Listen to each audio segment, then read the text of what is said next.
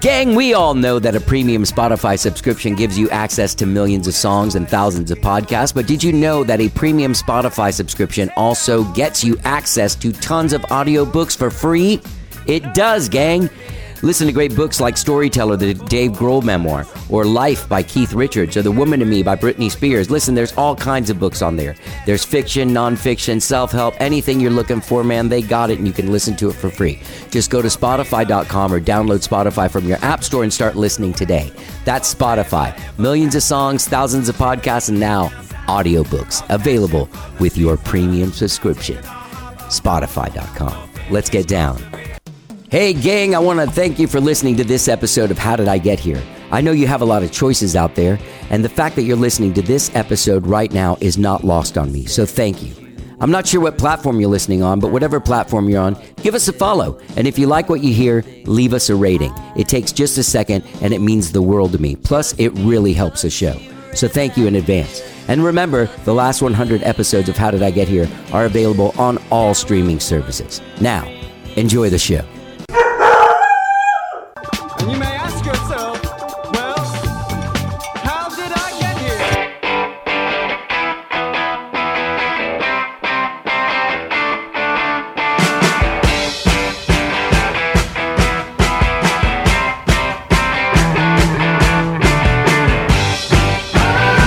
It's time for How Did I Get Here? And now here are their hosts, Anunnaki, When we talked, All right, hello. I'm Johnny. I'm your host. Welcome to the last new episode of How Did I Get Here for 2023. I hope you guys have all had a good week. I hope you guys have all had a good year. I hope you guys have had, you know, good experiences this year. Maybe you've had a good week. A lot of people take the week between Christmas and New Year's off from work. So if you've done that, congratulations, man. Congratulations. Not me, baby. Not me. Uh, listen, if you're listening to this show the day that it comes out, Friday, December 29th, Skyrocket is playing tonight at 310 ACL Live. It's always a fun show doing that. Go to uh, 310austin.com, find out more about tickets. And then, of course, New Year's, we're playing at Last Concert Cafe in Houston. You can go to lastconcert.com for tickets there. Go to skyrockettheband.com to find out if you really need all the tickets or whatever. Go to our tour dates. You can find uh, shows there. So that's what I'm doing this weekend. That's what I'll be. That's how I'll be uh, ending 2023, playing with my friends in Skyrocket on stage at the Last Concert Cafe, which we do quite often. We've done it a few times. I think this is our third or fourth New Year's at Last Concert Cafe. But uh, anyway, I wanted to talk to you guys a little bit about 2023. Like, I can't believe how fast this year went by. I can't believe how fast years are going by. But I just kind of wanted to like look back on the podcast. I was reflecting this morning. I woke up and walked around and like kind of looked up some episodes and I was like, oh yeah, that happened this year. Oh yeah, we had that guy on this year. And uh, I really started seeing kind of a pattern because uh, when I started this podcast, I didn't start it out to be uh, an Austin, a quote unquote Austin music podcast. Okay. I don't really have to do that. I've, I've been in this scene now for uh, uh, almost 40 years around a lot of the people that I'm still around in this scene for about 40 years. And I've been playing in Austin for the last 30 years, like extremely consistently in very high profile bands. I've had this podcast. You know what I mean? I don't, I don't need to actually go out of my way to make an Austin music podcast. So I wanted to make it a music podcast so that it w- it was open to, to going other places and to talking to other people, to whoever I wanted to talk to, really about anything. So, um, the one thing about 2023 that I thought was really cool was, uh, that I was really able to dig in and start telling the story again of this scene, which I think happened for a long time. But then in 2020, everything moved to Zoom. Then I opened it up to whoever. Fuck if you know if I'm talking to Jackie Benson on Zoom, then I might as well be talking to you know uh, sticks on Zoom. You know what the fuck am I doing? So uh, so I started talking a little bit this year. It seems like in 2023, I had a host of like you know really great local people telling great local stories. And I feel like, uh, you know, with the different with the different uh, documentaries that have come out, there's one about the Saxon Pub, and it's out there, I think, on Amazon Prime. There's one about my mentor, Mark Hallman, and the Congress House. It's called The Shopkeeper. That's available on Amazon Prime. I'm actually in it if you go out there and check it out. Uh, I, there's a new one coming out about the back room, which I'm actually going to watch after I do this intro, you guys. That's the truth. They sent me the screener today. I'm going to watch it. The guys are coming on the show next week. We'll be talking about it. It actually will drop on January 12th. Anyway, um, I, I realized that I was able to get in there and talk to a lot of these really great people that made this scene happen. Like uh, episode 1270 this year, I talked to Lisa Gamache. Now she's a great, great singer songwriter. She just put out a, her first like uh, solo record in many years last year or in 2023 and she came on the show, but she was a staple in the Austin music scene uh, from the late 70s to like the mid to late 80s. And so she was able to fill in and tell the story of that. I had Nancy Copland, who moved here in the 80s and became part of like what the city does with music, like the city music division. She was part of the formation of all of that. She came up with the slogan Austin Live Music Capital of the World. That was episode 1336, if you want to go listen to that. That was actually pretty recent. Also, pretty recently, I had uh, Greg Beats and Richard Weimark, who wrote the book A Curious Mix of People. Fantastic book about 90s indie Austin and all that stuff. And then, uh, most recently, the last episode, episode 1343, I had Chepo Pena, who helped them with that book with A Curious Mix of People, but wasn't able to come in with them, so I had him in on his own. So here's the story of Austin being told. You know what I mean? Of this scene. Like people talk about this scene, but it's interesting to go back and see what it is that made this scene. Even uh, I'll tell you what the From the Vault episode that that comes out after midnight on uh, it'll be out New Year's Eve morning if you want to listen to it. That's my conversation with Eddie Wilson and Jesse Sublett about uh, about the Armadillo World Headquarters and just sort of the story about that. But just kind of like the weird thing about Austin, the group, how the uh, how the scene has evolved, how it got here, so to speak, right? anyway, I feel like that's a great thing about about what we were able to do this year. Also, some really cool things happened this year. I had my very first collaboration on episode uh, 1268. We did a collaboration with my friend uh, Hobart Roland and his podcast with Magnet Magazine called Magnet Classics Podcast. We spoke to Robert Harrison from the band uh, Cotton Mather about their classic album Contiki, and that was really fucking awesome. With it was released on my on my platform and also on the Magnet uh, Classics podcast, so that was very exciting. Also, gang, if you want to hear a great podcast, that Magnet uh, Classics podcast is great. It's fucking great. Um, another thing we were able to do locally was I reached out to cats like Mitch Ballard, who runs uh, the BMI office here. On episode 1263, I had BMI creative director Mitch Ballard, who works here in Austin. He can tell you about all kinds of stuff and what they do to further the music scene here. On episode 1246, I had Texas Music Office Director Brendan Anthony talking about what the Texas State Music Office, the only the only office of its kind in any of the 50 states is the Texas Music Office. So uh, what they do, what they were doing with their uh, with their Music City program and all that stuff. On episode 1269, I had City of Austin Music and Entertainment Division Manager Erica Shamley come on and talk about what the city uh, what the city's music and entertainment office does, and specifically a grant that they were giving out that I don't know if it's available yet or not. But um, anyway, we talked about that. And also on 1280, I had Patrick Butka, who's uh, with the nonprofit Austin, Texas Musicians. He's the CEO of that. I'm still not quite sure what they do. They lobby on behalf of musicians and stuff. I, I'm, but but you know they're organized and they have a lot of members. So you know they're out there doing stuff. Everyone that's out there doing stuff, making this scene what it is, and I'm out here telling the story of what it is. And so eh, I'm lucky to have had people like Firefall, Foghat, Mojo Nixon, His Golden Messenger, uh, and all kinds of Peter Case. Slade Cleaves, Marty Wilson Piper, a great year of just banner artists. Lots of great local people, new bands like uh, St. Loretto, Nolo, Love Me. You know, some really great bands and some great uh, catching up with some some uh, some of Austin's great that are putting out some of their best music right now, like the Bell Sounds, like John D. Graham, who was just on a couple weeks ago.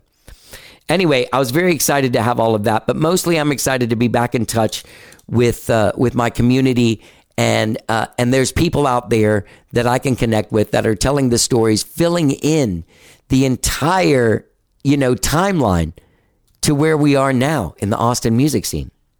So uh, yeah, that's a great thing. I do want to recognize a couple of things that happened. We did lose a couple of friends, people that were on the show a few times this year. Brad Hauser, very sad loss. Uh, Nathan Olivares, that was a sad loss uh, just recently. Charlie Robeson, sad loss. He was never on the show. Um, Bucky Tennyson, who wasn't on the show, he wasn't a musician, but he was a big player in the music scene throughout the 90s and with a lot of bands, a lot of sort of like the jam band scene, like the Soul Hats and the Little Sisters and those bands. Bucky was a big part of their uh, of their growth and what they did as as musicians. So those are sad losses. And a friend of the show that's not part of the Texas or Austin music scene, Dwight Twilley. We lost him. He was on the show a couple of times. That was a sad loss, but um, but you know that's life. We lose our friends. We lose these great music makers, but we go on and we keep on making music. So um, thank you for listening. It's been a great year. I've had a great time doing this podcast, as I've always had, honestly. I love doing this podcast. I love talking to people. In fact, uh, I get back to doing the interviews on Tuesday, the 2nd. Uh, Guy Forsyth is my first guy that's going to be in here, but I've spent a month not doing interviews, and it, it's it's been a little bit sad. I was getting a little burnout. I'm not going to lie. There towards the end of, of November, I was getting like, oh, I don't want to do this today. But I did it. And now that I haven't done it in a month, I really miss it. And I'm jonesing to sit down and talk to people. So luckily, uh, this New Year's week, I'm going to be sitting down and talking to about five different people. So I'm very excited to get back into it. Dive back in. How did I get here? 2023 in the books. Thank you so much for listening. Thank you for being a part of it. I'm glad that I got to reconnect with my community in the way that I got to. So it's only fitting that this last new episode for 2023, episode 1344, is my dear old friend, Nanette Labastida. Now, Nanette is not a musician. She's not a, a, a, a concert promoter or anything like that. She started out as a fan. Now this whole this whole thing of me getting her to come on the show is she's in that book, A Curious Mix of People. They talked to her. That's she was important enough to be spoken to about it, even though she's not a band or a club owner or a radio station or a DJ or a rec- record label. I mean, you see what I'm saying? Like her role as a fan was so important that they felt like they needed to come out and talk to her. Now that reinforced something that Ian Moore told me. well, actually, even before, hold on, before that, in the 90s, I had this booking agent named Robin Sullivan. And Robin, I remember one time my band was playing at the hole in the wall and she was like, You got to do a really good job, man. Nanette's coming out tonight. I really wanted to like you guys. And I couldn't figure out why Nanette needed to be that person. So after that, I got to know Nanette. She got married to Tony Scalzo from Fastball, uh, who's also a friend of mine. But Nanette and I have always been friends since I met her. She's always been a fantastic person, lovely person. So fast forward to ep- uh, year 2007, I was on tour playing with Ian Moore, and one night we were in the van talking, talking about old Austin, and he gets to this thing where I realized that uh, when I bring it up to Nanette in the conversation, I couldn't remember if it was Robin Sullivan or not, but it was. So Ian Moore says to me in 2007, if Nanette and Robin Sullivan weren't at you, one of your first two or three shows, you might as well go start a new band. And I don't know if you know what that means. These are people that are influencers in their community. Like these these ladies were so cool that if they were at your show, that meant that meant something. So other people are like, "Oh, you went to go see them? You ever go to a show in your community and you walk in and you see someone you're like, "Oh shit, they're there? This is the place to be." Nanette and Robin were those people. So as time has gone on and as I've gotten to know Nanette more, uh, after I read about about her in the uh, after I read her quotes and what she had to say about the scene in a curious mix of people, I wanted to just get her on the show to get that perspective and to sort of get that tastemaker. I will say that the next group, you know, the next group that came after Nanette and Robin, I don't know if it was exactly this group, but I think my ex-wife was part of that group she she and her friend Lisa and this girl named Kim from Alabama and all this other group of girls if they were at your show they were the coolest people in town and if they were there other people were going to come. So anyway, that's why I had Nanette on the show. Nanette's fantastic. She she was an influencer of her time, and she continues to be super cool. She has great taste in music, and as I found out in this podcast, a lot of it probably comes from the fact that she lived in England as a teenager, you know, and you get that sort of flavor. I think she dated a guy from The Clash or something. I don't know. It's crazy. Nanette is absolutely fantastic. I love her very much. There's some serious stuff we get into at the end. Nanette has battled cancer for a long time. In fact, now she's battling it again. And uh, my hopes, my prayers, and you, I think you should keep them, keep her in your prayers as well. She's a lovely person and uh, s- incredibly strong person. I love being around her. I always have a good time talking to her, and this is no different. So, for the last new episode of 2023, this is me and Nanette La Bastida. Let's get down.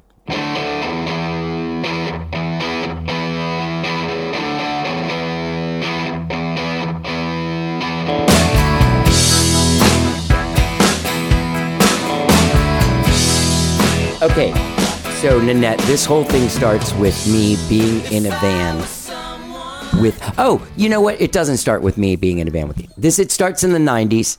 Okay. I was working with Jan Merkin and Rosie. Hey, and and Robin Sullivan was booking me. And I remember at that point, it was really important for to Robin that you like my band. Like that was very important to her. Like uh, That feels familiar.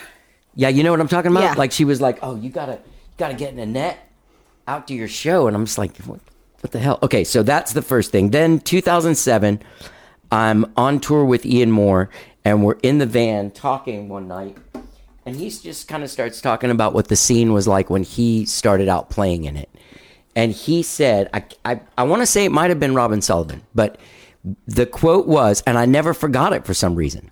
He was like, if Nanette and this other person were not at your show like in the first four shows, you might as well start over because no one's going to come see your band. You were like an influencer.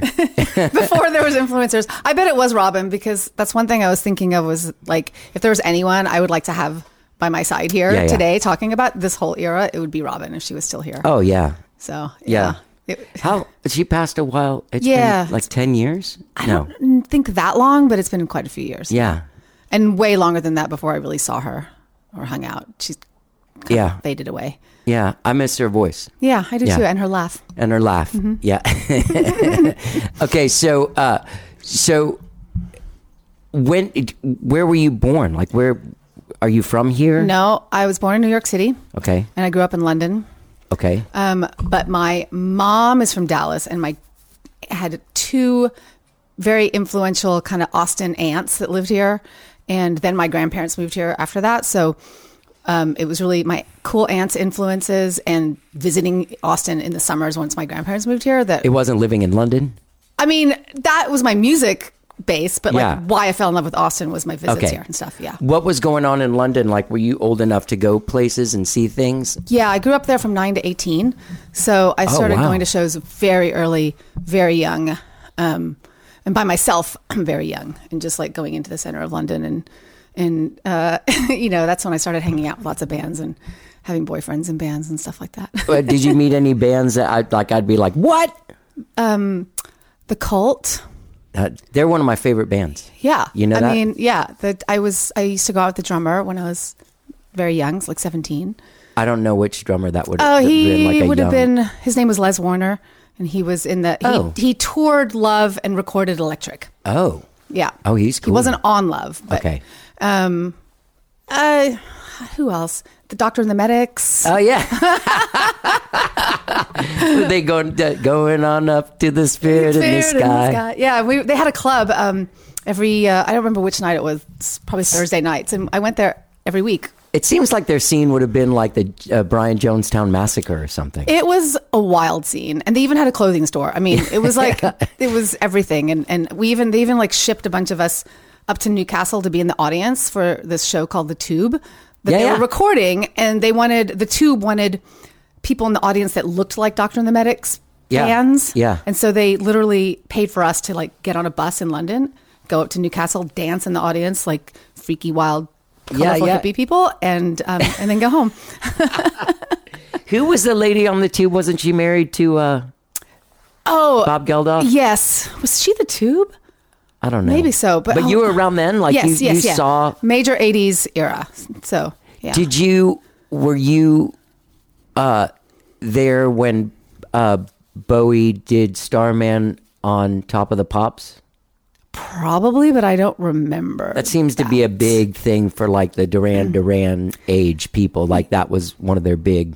Yeah, and I did watch Top of the Pops every week, but I was not into Duran Duran. I was I was definitely into a little bit more alternative like music, but like like I was really into Blondie, um, and then Doctor and the Medics, and but most of my bands were like club bands. It's so funny because I'm sure Doctor and the Medics have a whole catalog of music. Yeah, but just all one I know is song. Spirit in the Sky. I saw that single at um, you know how uh, Juiceland has uh, used records. I, Like Yeah. I took a picture of it because it was like sitting there right in the front, and I was like, oh gosh, my history right there. So then, when did you you went? Okay, then you moved to Austin from London.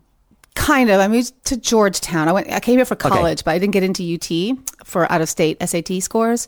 So I lived in Georgetown for three semesters, and then I moved to Austin. So eighty eight was probably when I actually landed here. Oh, okay. so you weren't that f- that long before me. No, I was listening to another podcast that you recorded, and yeah, you said you were ninety two. Is that when you said you moved here? Or ninety one. Will, 91. Will Sexton's birthday. Oh, that's right. Oh. I was remember talking about that with story. Todd Wilson today. We were talking about three eleven, and he was like. He was like, "Didn't you move here when people were going?" And I was like, "Yeah, it was. It was like the for some reason I it went was the there. hang when I moved there, and I, I, I, I it's still fucking open. I It's think Oh. still, I think it is too. Ow. The rare times I drive down that part of Sixth Street, I think it's still there. But I went there all the time because I love blues music. Yeah. blues music is what it was like, kind of what drew me to Austin. So Oh, really. yeah, yeah. Weirdly, I loved. um Oh gosh, I can't think of like anyone in particular. Okay, so when before I moved to Austin, when I lived in Georgetown, my brother had a little apartment across the street from the Antones on Guadalupe.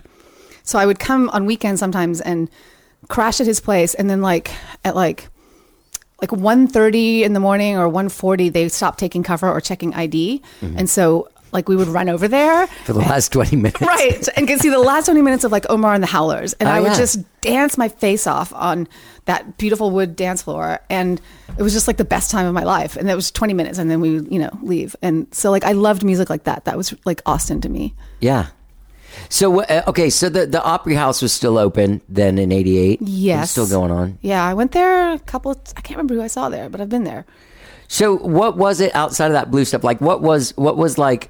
Well, first let's go back. Like what was the first thing that turned you on? Because you're like uh, your perspective on this whole scene. and when we talked the other day, you're like, why why am I why am I doing this? yeah yeah It, it's it's because you have you, you were there, but you have a different perspective than like you're you're turned around and looking the other way. yeah Does that make sense? yeah it does make sense And and you were you were probably not paying all the time to go to these shows, but you were you were going there. You were parking your car and Yep. walking in and buying a beer or whatever the hell it was you were doing, but but you you have a bird's eye view of this scene, which is the same reason you're in that in the A Curious Mix of People book. i don't think i'm in there Yeah, you are. oh i'll have to read it That was what. That was why I was like, oh, I do need to have. that. Oh. Okay. Because I've thought I about remember it being before. interviewed by Chepo. oh yeah, you didn't even know you're in the book. No. I thought I was like you, going to be one of those people looking at it desperately wishing I was in it. Um, No. That's so funny. oh my God. Okay, now I really have to buy it. Oh my gosh. That's exactly how I opened and read that book. I, Uh, yeah, we all did, right? We all we all want to be included. Yeah. Um. well, you were. That's what I'm saying. All right. Well, that's cool. Well, okay. Well, really, my first thing was my cool aunt taking me out when I was like 15, maybe, to see some bands. I think it was like Standing Waves at Liberty Lunch and Oh, so it was- Stevie Ray Vaughan at the Steamboat on Sixth Street. Like this is Okay. a Wow. visit one night, and that was the night that was like I'm moving to Austin when I grow up. And she gave me the single of I don't know if it was the same trip of the band D Day. Do you remember them? No. Dee Llewellyn was the singer, and it, and they were called D Day, and there was a song called Too Young to Date, and I just like loved that song. I had the single, and then another year I visited, and my friend who's I made had some friends my age. I think I was fifteen, and we snuck out and went to go see that legendary Trouble Funk and Big Boy show at the Cave Club. I can't remember the name of the club, but it's it's like it's a legendary event. Okay, I don't Um, know about this event. Because, well, yeah, I mean, I guess it would be 82? No, no. Uh, Whenever I was 15 Okay. or so. And um, Michael Corcoran, I think, wrote about it recently in his Substack. Um, but it's, and I just remember thinking, this is amazing. This is a punk rock band that doesn't even sound like British punk, which is interesting to me. And then this, and they had a they had a horn section, and then they had they were opening for this funk band, and it was just the most fun night of like dancing and and uh, anyway, and s- we we you know snuck out of the house and snuck into the show, and so that was like before even living here. Wow. Um, but living here, my first, I can't remember which came first, honestly. It was the Ian Moore Band at Oh. the Black Cat and Toots and a Holler at the Black Cat. So he he was right. He was right. You were at his show and it all happened. Oh, and uh, uh, Robin was a huge, uh, was very close with the guys in, in Two Hoots. Yeah, and so Holler. Two Hoots, my Two Yeah. Hoots nights were nights, that's how I got to know Robin. I mean, she actually only accepted me into her realm because of being a Rolling Stones fan. Otherwise, I was scared of her, like before we met. She was, Right. she was kind of like ruled the roost, you know? She had that vibe. Yeah, yeah, And so like if you weren't in, you know, um, but we drank beers once at the steamboat and talked about the Rolling Stones and like I would say we were almost like almost equal fans. Like she probably beat me this much. Um and so that sealed our friendship for life. Um yeah. What, what, what year was that that you saw Ian Moore at Black Hat? I mean that would have been 88, yeah. Yeah. Um, Yeah. Um they would close the doors at 2 and then we could all just drink beer and d- I would just dance like till like 3 or 4 in the morning. It was so fun. Yeah. I, uh, I loved uh, Paul Yeah. and Roberta. Yeah. They were so amazing. Yeah. I went to high school. I lived here in the mid '80s for Mm-hmm. a year with my mom and stuff, and I went. I went to Austin High. I went to. I went to school with Paul and Oh, you Sasha. did? Oh, Yeah. wow. Yeah. I went out with Paul for a little while. That was also kind Did of you? sealed the, like, you know, like a a place in the at the Black Cat Yeah, legend yeah. life. Yeah. I love that guy. I Yeah. still. I still talk to him He's every good once in a while. people. Yeah. Yeah. He's a good. He would be a good guy to have he on the show. really would. He's Yeah. cuz he's been there and he was in it. Yeah. He wasn't it. I have a good story about him. One night. Uh, One. Oh, sorry. About one night. Yeah, tell me. there was a guy, and I had no idea this was happening. But after my show at Steamboat, he was working the door, and I walked. Uh, I walked downstairs, and Danny was like, "Hey, you really need to thank Martian," and I was like, "Oh, okay." And he's like, "Everyone was like, yeah, you really do," and I was like, "What? What did he do? Like, I mean, I'll thank him, but what did he do?" And they were like, "He threw a guy out. There was a guy flicking cigarette butts at me." Whenever I'd turn around, and he was hitting me like in the back with his cigarette Oh my butts gosh. at the show and he threw him out. Yeah. I bet he was like, oh, oh, oh. Yeah. Yeah. He, yeah. was, he could be scary. yeah. He could be scary. Dude, Paul could be scary, but they were the nicest yeah. people. Yeah. And they lived way out on Riverside. Oh, really? No, no, on Cesar Chavez, like before Oh, he did. anybody. Yeah. p- Yes. Mom and dad. I went, well, he lived out there Probably. too. I don't Like remember on, that. I remember him living on like sixth or seventh, like super east in a, Super East. me and the other dude from Mr. Rockabye. You know, Richard Weiss. I, I do, but I can't guy. place him. But yeah, it sounds So familiar. we went to go pick him up one night. Yeah. And I remember being scared. And I think about that now when I'm going down there and people are on their scooters, like all know. drunk, having a great time. You're I had like, a dude, little, this used to like, be scary. Scary. I had a Yeah. little red Honda Civic hatchback that was new, you know, that my parents bought me. And I would go there and I'd just be like, oh gosh, what am I doing here? It's so weird. It's Yeah. changed. So, all right. So you you see Omar and the Howlers, you see Ian Moore, Two Hoots and a Holler, and you're you're you're in. Yeah. I'm at I'm out every almost every night at shows. Right. And I was But that was a way of life. Then is that? that I have a lot of questions. Like, Yeah. is that do? There's a couple people I see them at shows. I see their I follow them on Instagram. They're super fans of stuff that happens here in town, and they uh, they're do- but it seems like back then that was the way of life. that was just the way of life. Like I don't think I went to a bar that didn't have a live band, Yeah. even if I wasn't going to see the band necessarily. Like but yeah, that was just the way of life. It was just you know, it was cheap yeah, or free if you Yeah. were in the know. Yeah. Um, but you would just look at the Chronicle every Thursday and kind of like, oh, I'm going to go to that. Oh, I'll go to the Continental Club that night. I'll go to the, you know, hole in the wall that night. You know, and you just did it all. Yeah. Like so when I had this curious mix of people on, there was a thing where like people that went to the cavity weren't hanging out at Steamboat. Like Right. that's a real thing. So uh, yeah, but there were people that like I didn't. I never had a thing. There wasn't a place I wouldn't go No, me because it wasn't neither. cool. No, I went almost everywhere, and I liked all kinds of music. Like I would go see reggae Right. at Liberty Lunch or Flamingo or That Uh, you was know. still happening in, in 88. Yeah. Do you remember Mercado Caribe? No, that's where it was. Yeah, yeah, yeah. I used to play there. Yes, I saw like Yellow Man there and Ika Mouse and yeah, yeah. yeah, those are the bands, dude. Actually, Yellow Man was at Liberty Lunch all the time. That's where I saw him. Did you ever know House in Orbit?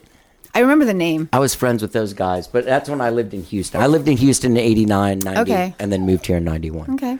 But I played up here a lot then. I played at, Ca- at, uh, at Cannibal Club. Uh, Did you ever? Were you ever a member at Cannibal Club No. with a card? No. I wish I still had that card. What was, what did, I don't even know. Uh, Brad. Brad First. one Yeah, of the Brad cool first made dudes. them, uh and they were just like it was like a membership card, and I don't remember if even if it got us in, got us in free or if it just meant that we were in the inner circle or something. But it was like a member of the Cannibal Club. You were in. yeah, and um, and I don't even remember the bands I saw there that much. That was really just a hang place. for Yeah. me- for me, you know. I, I remember seeing or playing there with like 10 hands. Oh, I remember Ten Hands. Oh, and Hand of Glory. used Hand to of play there. Glory, I remember them. Yeah. Yeah. And uh, what was Joe McDermott's band? That was a great band. I only remember him being a kid person once I had kids. That's he was a guy. Grains of Faith was his band. Oh yeah, remember them? I remember the name. Yeah, Hang on, sorry. sure. See that shit? That's real. That's real. When dogs f up, that's what happens. sorry. Uh, okay, so um, so where else did you hang out? Like where where else were your so the earlier days would be you know black cat steamboat who were you seeing at Steamboat outside of Stevie Ray? um i don't remember I have a question about that Stevie Ray show. Do you remember? Was it packed? Like when he was playing, was it? w- Was he? Was it No, like he wasn't pedal to famous the yet. metal, Stevie Ray? Uh uh Okay. Uh-uh. it was really early, early days Okay.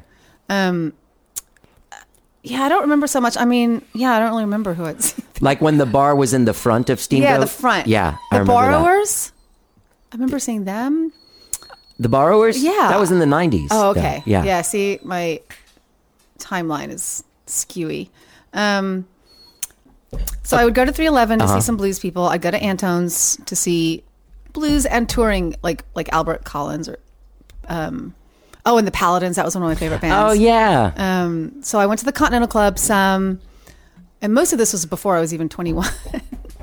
um and Hole in the Wall. Um the, Le- where did the Leroy brothers play? I used to go see them a lot. um, I don't know, but I remember those guys. Yeah.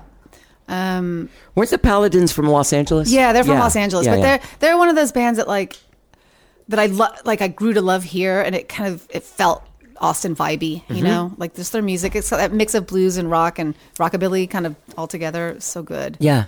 I remember around that time, 88, going to see them at some weird place by a mall, like a Bennigan's almost type of place that had music on Fridays and Saturdays. And I went Friday and Saturday and like hung out with those guys in between sets, kind of they're like so trying to glean the knowledge. Yeah, You know what I, mean? He's just the, what's his name? It's just like Can't remember. I remember his name right now, but he's just like such an amazing guitar player. Yeah. um, and singer. Um, so yeah, hole in the wall. Oh, it, mm, the Electric Lounge was the night was no, the Electric Lounge closed in nine eighty nine, I think. No, no, no. Electric Lounge opened in the like 94 or something like that. I think it was already gone by then. Oh, No, no, no. No, no, okay. no, no, no. All right. No, it was there in 93. Okay. And 90, I, I, Yeah, because I remember going there with Tony. So yeah, When did you meet Tony? probably I think ninety two 92? or nine. Yeah, ninety two. Was he living here? Or I met him the day he moved here. Okay. Yeah. Oh yeah, that's right. I think you said that in the book. Okay. Oh, Yeah. Tony Scalzo from Fastball is who we're talking about. Yeah. Yeah. Um, I met when him did that- fresh off the road. Fresh off the road. Yeah. He just was like, I'm living dude, that guy, I love that guy. you know, I played with them this summer. I know. Yeah, I it heard. was super fun. Yeah, that must be really fun. I would love to go see them again. It's been a while. Um, yeah, it was at Cadillac Tramps and Beat Farmers show Oh yeah. at Liberty Lunch, and I was friends with Cadillac Tramps, and he was friends with Cadillac Tramps from Orange County, and so they introduced us, and The rest is history. sort of, yeah. Uh, Beef farmers weren't from here. Nope. They were from like Georgia or something. I don't remember, but they were so I remember them playing a good. lot. They were the kazoo. They around. played kazoo. They would have that kazoo song. Do you remember that? And No, I don't. everyone would get on stage with their kazoos that they brought to the show, and Really? um, yeah, there was a. It was really fun. I know I lived in Houston before I moved here uh, in the in the 89 and 90 I was managed by Fitzgeralds and so I used to just hang out there and see shows all the time. I Yeah. know I saw them but I don't I don't remember You know, I went seeing them. Fitzgerald's. I saw um, Johnny Winters there once. Johnny. Oh, Winter- really? Yeah, with I- Ian Moore and I drove there Oh, to awesome. s just to see him play because it was so amazing. He's man Ian like that's a uh, that's a guy that I've watched his whole thing. Yeah, I've watched all the different Ians come through and go. yeah. I mean, I don't think I knew him in. I mean, obviously, I didn't know him in high school, but like, I knew him in high school. like he, yeah. So he was. He started then. Like, No, he was a guy. He was just a I Don't, guy? I don't remember him playing. He was a guy. Okay, this is how weird it. it he, he was. I worked at Whole Foods in Brody Oaks it, b- in the in the mid '80s, Mm-hmm. but then also went back and worked there uh, in the early '90s. Mm-hmm. But in the mid '80s, when I worked there, his dad owned a store kind of two doors over from there. Oh. Okay. And my mom used to hang out there talking to his dad all the time. was it the Crystal Store? No. Something like that. It was Okay. like a, a weird hippie store. Yeah, yeah. I kinda yeah, remember. Yeah. Um, and uh, I mean, this is a place where like his dad would own it, and my mom would go and yeah, talk to that's the dude. that's that- why when you said your mom went there, I was like, probably. Yeah. Yeah, it was a hippie store. They had hippie stuff. I don't I don't remember exactly. I remember I remember him because I remember going in there a few times and and like to get, meet my mom after work or something like that. Mm-hmm. Anyway, so uh, and then I knew him and Cheney at school. Okay, Yeah, so you went to s- high school. I here went for to a Aus- little bit. Austin High. Oh yeah. wow. Yeah. Cute. Yeah, yeah, with with uh, with Martian and Sasha and Ian and Wow. Cheney and uh, Elias Hasslinger and goodness. uh, who's the guy that does the? I don't know him, but I know he was there during that time. There's a guy that does like big string shows. Will I Taylor. Will Taylor, he Mm-hmm. yeah. was there too. Apparently, Okay. Mike Vegas was there. Oh my It was a whole scene. God. Yeah, yeah, yeah. It was a whole. A whole bunch of musician Yeah. degenerates. and then remember, uh, remember, yeah, dude, I'm gonna keep on going. Sorry, because this is deep Austin. yeah. in my biology class, Kim Powell, the drummer of uh, of Morningwood, Oh my gosh. she she sat behind me in biology. Now Morningwood, were they not mentioned in the in the book, The Curious Mix of People? No, they're not. Yeah. I don't. I don't feel like they were part of that. Scene. I guess not. I mean, they were, but they they were more part of the uh, the rock and roll free for all. Now I remember. Okay. I yeah. remember it- seeing you there. Yeah, that was a big part of my s- scene for Yeah. that era. Yeah. Um, I feel like I was always at the hole in the wall. Um, at some point in my life. like that was my most frequented place during a period of time. Yeah. Um, it was seeing fastball, it was seeing Paul Miner and just every like Toots and Holler played there all the time. Right. um, because They had, Toots and like, a Holler weekly show there, stayed, right? Like my favorite band from through all the eras. Really? Yeah, because even when I met Tony, like now it's almost like like Tony was there from the beginning, but he wasn't. But he's he was like part of the t- my my Toots and Holler experience, Yeah. um, which I find interesting.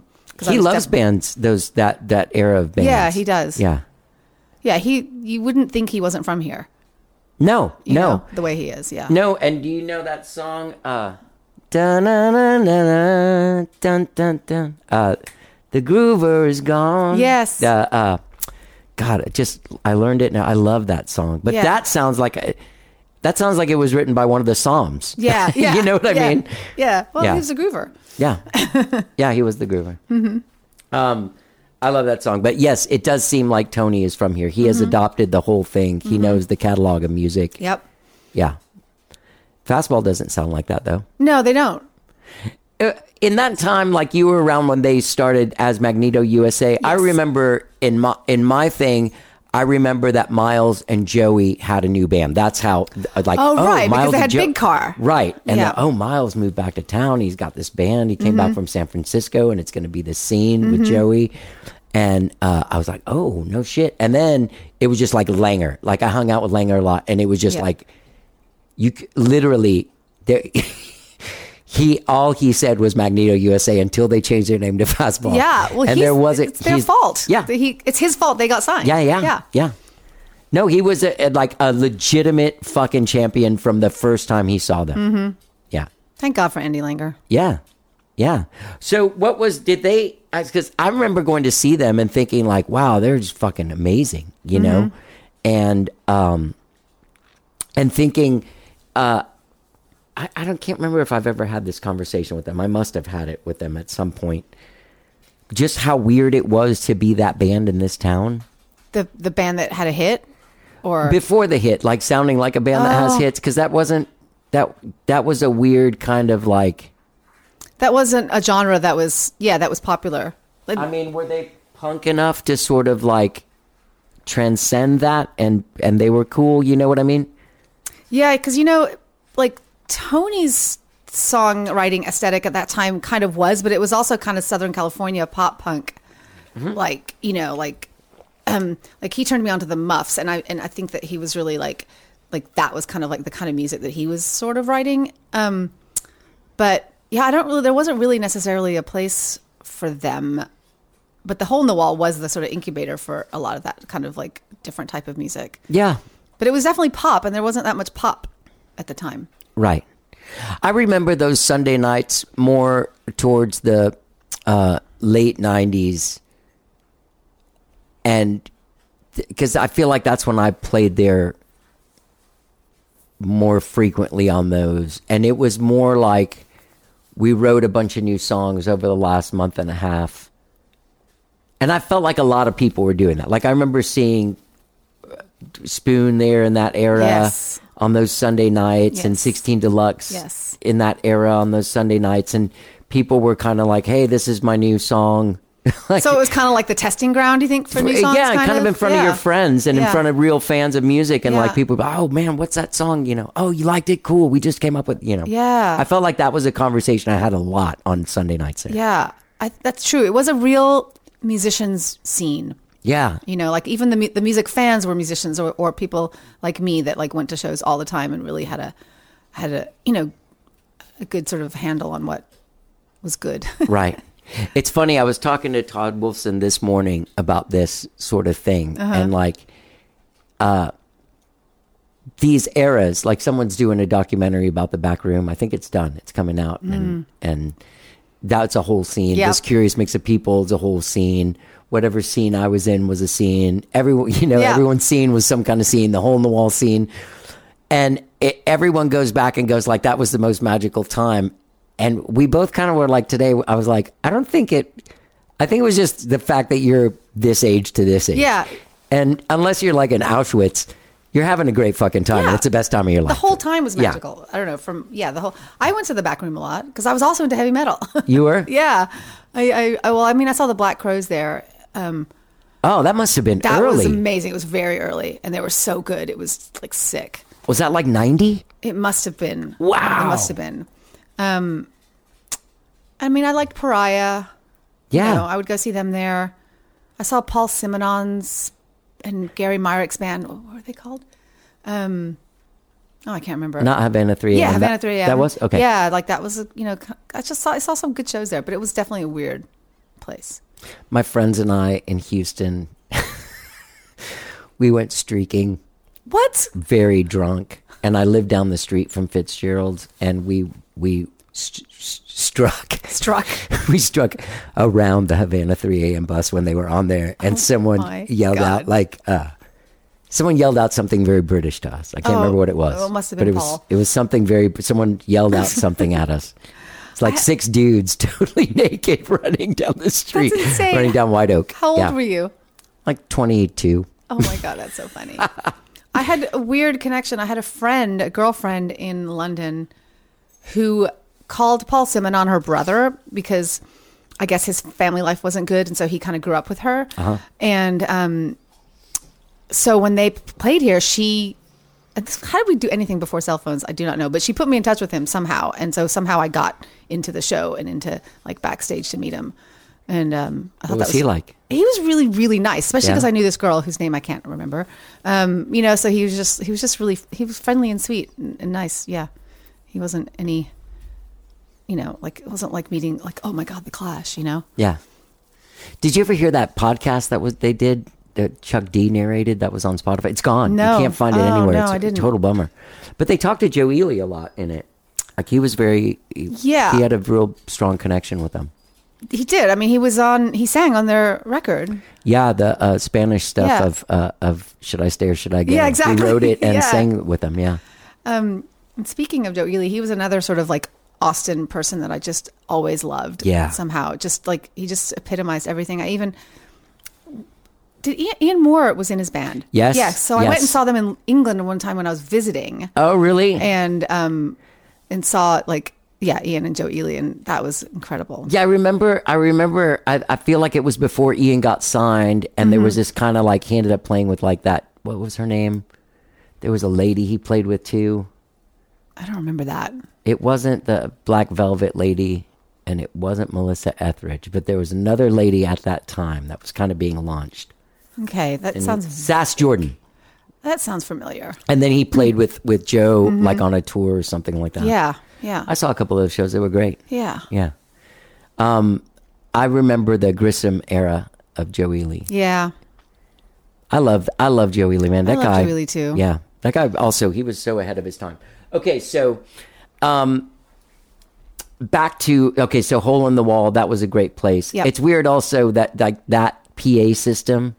I say the same thing about the the Continental Club Gallery. Like that front room at the Hole, there's no reason why anything should be amazing in that room. If you go walk in and you look at that PA and you've never been in there and you don't know any history of anything, you're like, fucking seriously?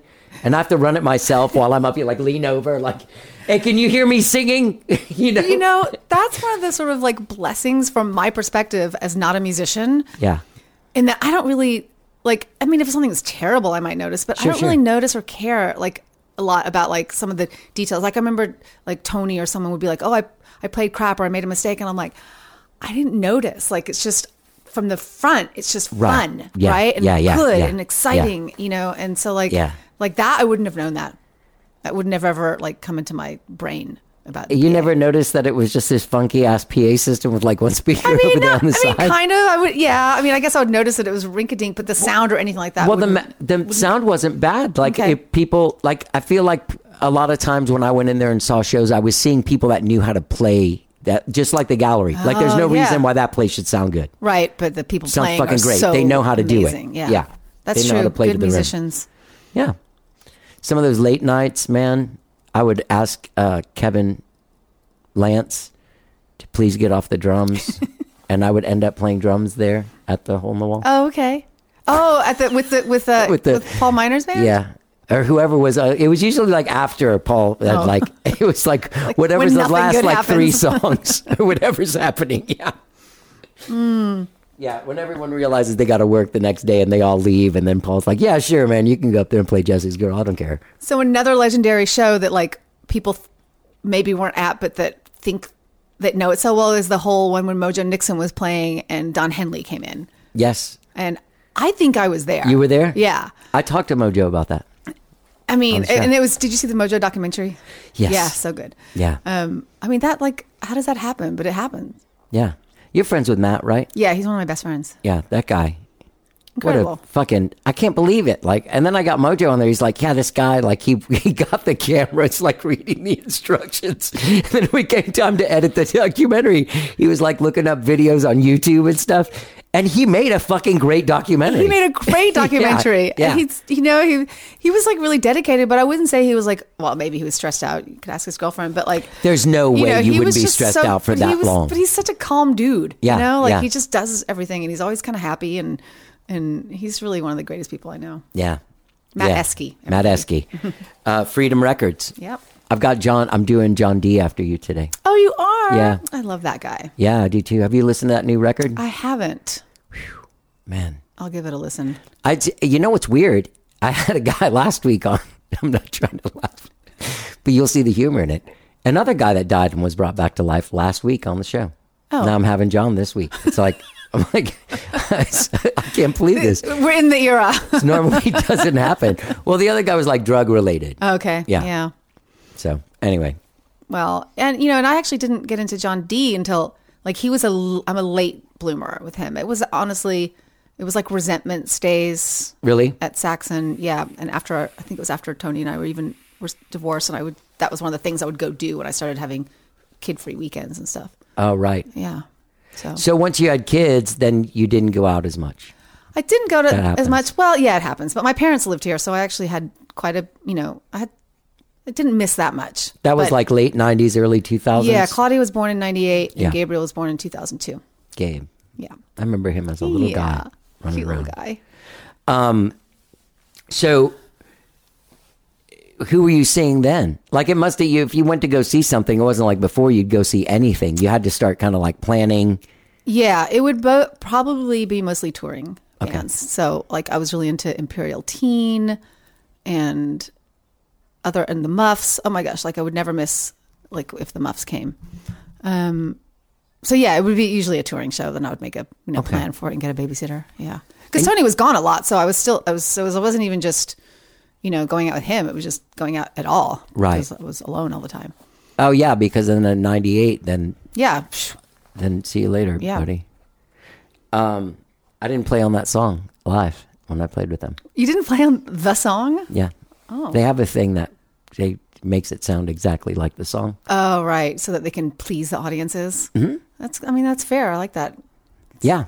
Like, You know what I people love? wanna ab- hear it. I, I love about them. What I love about Spoon. What I love about uh, you know, guys are getting like throwing myself into this and learning this these guys' music from not all of it, but like the whole eras of Mm-hmm. it. You know, something from every record at least. Um, e- people get so much better. yeah. you know what I mean? Like, Ah. Yeah. not that they were bad at any point, but like you really do get better if you keep on working at it. Right. Like, look at you know, I saw uh, Miles and I went to see uh, Spoon this summer, and it it was it. I, I saw Spoon at, in Marfa. Did you? What, no, I saw them at uh, the place in New Braunfels. It's outside. oh, yeah, yeah. Uh, yeah. Yeah, that terrible place. Is it? I don't know. I just feel like it's just really hard to be there. Uh, I had a good time. I don't know. Yeah, it was a little. It was a little whatever, but it was so magical seeing them. So you saw them. At, you went to Transpecos. Oh yeah, Yeah. Mm-hmm. I saw that on your. Insta- How was that? It was really, really good. Where do you stay when you're there? In a tent? Um, in a thing? Um, Oh, No, no, no, no. Actually, funnily enough, I'm really good friends with Miles's ex-wife, Kelly. Yes. and she lives there. Yes. So she has a casita, and I stay there. So I go, I go there a lot. Um, and we weren't really, we weren't actually friends when we were both married to the band. We became friends later, more. We knew They- each other, but they were my neighbors during that time. oh, really? Kind of, yeah. Hyde Park. Hyde Park, yeah. Yeah. Miles still has that house. Yep. Um, so who else did you see there? Ben Queller? Did he play? He played, Ah. yeah. it was really hard. Fuck yeah. Yeah, he's he is raw and open about losing his son. You know, brings it up, and it was hard, but beautiful. It's interesting to have that sort of. Uh, I don't think he could do that if he w- would have been like super famous and had transient fans. His fans are. That's He's got a very true. safe place Yeah. to go to go freak out. Yeah, that's true. He's not. And his people fans that will aren't. appreciate it too. they're like, yeah, they're loyal to him, and they know him, and he almost knows them Yes. from that relationship. Yeah. that's a really. I didn't ever think of that perspective, but that is probably really true. Well, good. I'm glad for him. Yeah. Me He too. can do that. Me too. Because really playing is the, you know, it's a, so it really gets you through so much Yeah, shit it's like the that. Um, healing balm. Healing balm. Yeah, and if you were super famous, you know, mega mainstream, you couldn't bring it up every time. No, he wouldn't be playing the People would write about it, and you'd be trashed. Yeah, Yeah, I don't know how guys like that did that sort of thing. Like them and Spoon, they they cultivated an audience of like, you know, people that you yeah, you're kind of proud to have as an audience. yeah. Um, I'm trying to remember who else I saw. Michelle and Dego Cello. Oh yeah, yeah that was really interesting She's Um, great. she was really good um, but i um i go home fairly early from shows so i How- miss a that lot. shit goes on late. People are on mushrooms and stuff and freaking out. It's like yeah, it's, like a the era different of the level. Like you're like, mushrooms. yeah well, I mean, half the merchandise in that place is like mushroom stuff. yeah it really is Like I took mushrooms and lived in a the poster probably had Kibbutz. mushrooms. I stayed out there you uh, a did couple years ago. Yeah, Oh, for the festival no, oh no, uh, it just it went out there. Yeah, it's my favorite place to go. It's a good place. Um, I've been four times this year. It's like I just, Really? yeah, yeah. I'm it's just it's my sort of solace, healing place. At the risk of sounding cheesy, but yeah, that's No. how I feel there. What's that hotel? The Saint St. George is St. the newer George. hotel. Yeah, it's beautiful. got a good pool scene there. Yeah, That's my jam. that's the it's quite the scene. Uh, And Scrappy lives there. That's true. He has a Are house you there. buddies Mhm. with him? I am. Yeah. Um, again, he was part of my sort of post-marriage like music scene um, more um, Resentments. res- from resentments. Yeah. Yeah. yeah, I mean, I saw Loose Diamonds in their era at the Hole in the Wall a few times, but I wasn't really like friends with them that much then. No, I feel like they were always on tour a lot. They were on back tour a then. lot, yeah. they weren't like a band that you saw all the time year round. Yeah, that's true. Yeah. Uh, But like the bass player Mike is one of my best friends now. Oh yeah. Yeah, we talk all the time. I haven't seen him in a long time. Yeah, he lives in Buda. Oh, look at that. hey, let me ask you this. Yeah. And you're you're you're in real estate. Yes. And you have people moving here all the time from other places. Yes. And you sell them houses. yes. What do you notice about people moving here? Because it has watered down the music scene. It isn't as intense, and you know, Yeah. One thing I see is that some people do still sort of come here for like live music. Like they think of that when they think of Austin. But I would say that most people don't. Um, but it, okay, so but the ones that do, they're still like if they're you know depending on their income or you know price point they're looking at, they're still looking at like Round Rock and Cedar Park and stuff, and then think that they're going to be like going to see bands all the time. you're not going to do that. And and like I, I, I can't. I sort of sometimes sort of try to explain it, but you can't just be that blunt. But like that's not Austin, and you won't be driving you know forty Right. minutes to go see a band you know like on the regular. And you know maybe there's some venues up up up there. I don't. I think there's one in Cedar Park. Um, but maybe it's, I haven't. oh heard yeah, of yeah, that. yeah, yeah. There is hotspot. yeah.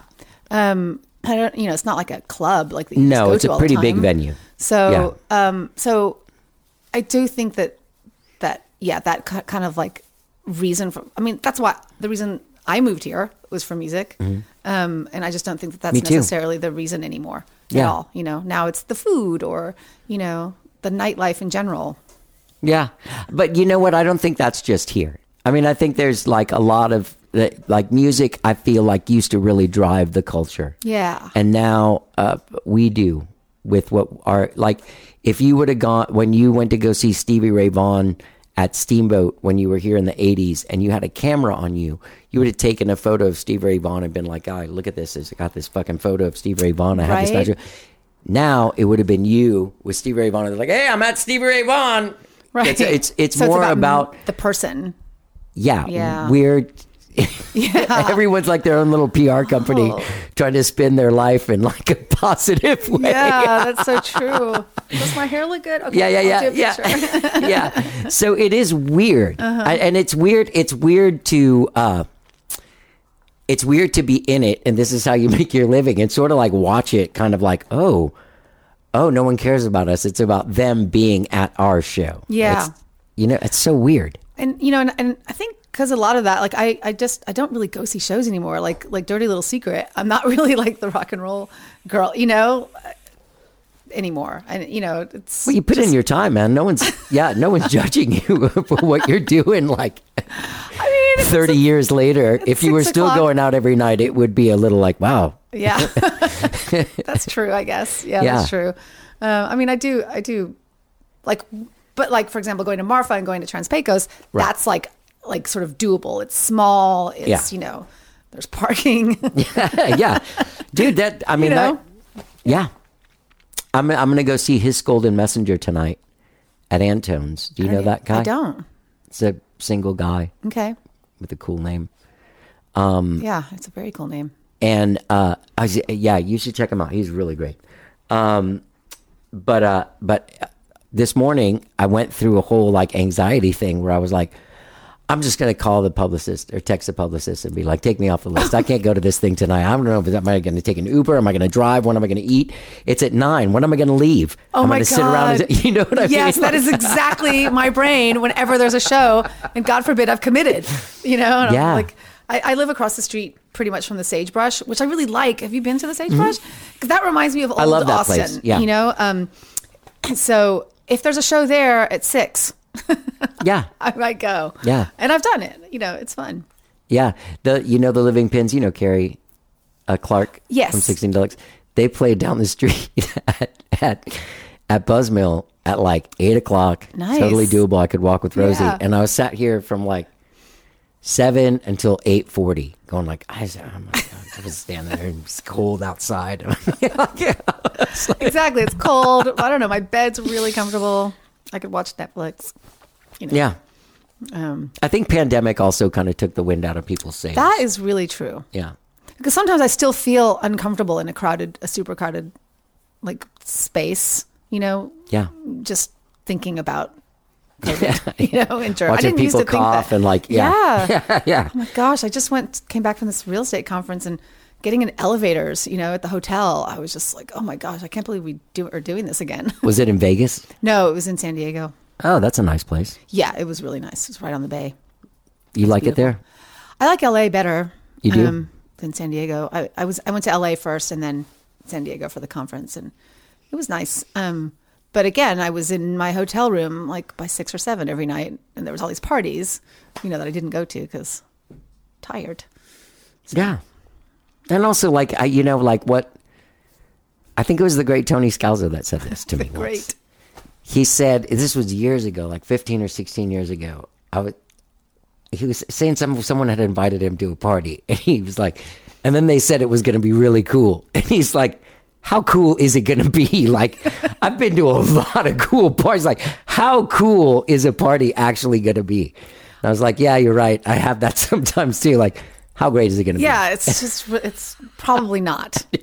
He's really really good at not going to stuff. Yeah. You know, he's he's mastered that for you know, and for his own, you know, mental not mental health like, but you know, yeah, just for being happy and like knowing exactly what he wants. I like that. Yeah. You know. You know what I thought was funny was the curious mix of people. They had a big party at the uh, at the parlor. Did you go to Oh, that? No, but I wanted to. It, but it was But like again. At, it was at three in the Oh, afternoon, I could and I have was done it. like, I was like, dude, this is like the most like we're old now thing Yeah. I've ever seen. Just the fact that they're doing it noon to seven And- or three to seven, And everyone was there at three. everyone was there at three, and everyone was there at three. Yeah, yeah. Um, any bands that you've seen as of late of local, or you've heard? Do you listen to KOTX and Sun Radio and stuff? And Um, No, hear? because I'm always listening to Spotify. So I so actually Oh. no, I would really love actually to maybe you can send me a list of some cool local bands to pay attention I know to. some good bands. Yeah. My friend um really likes Resto.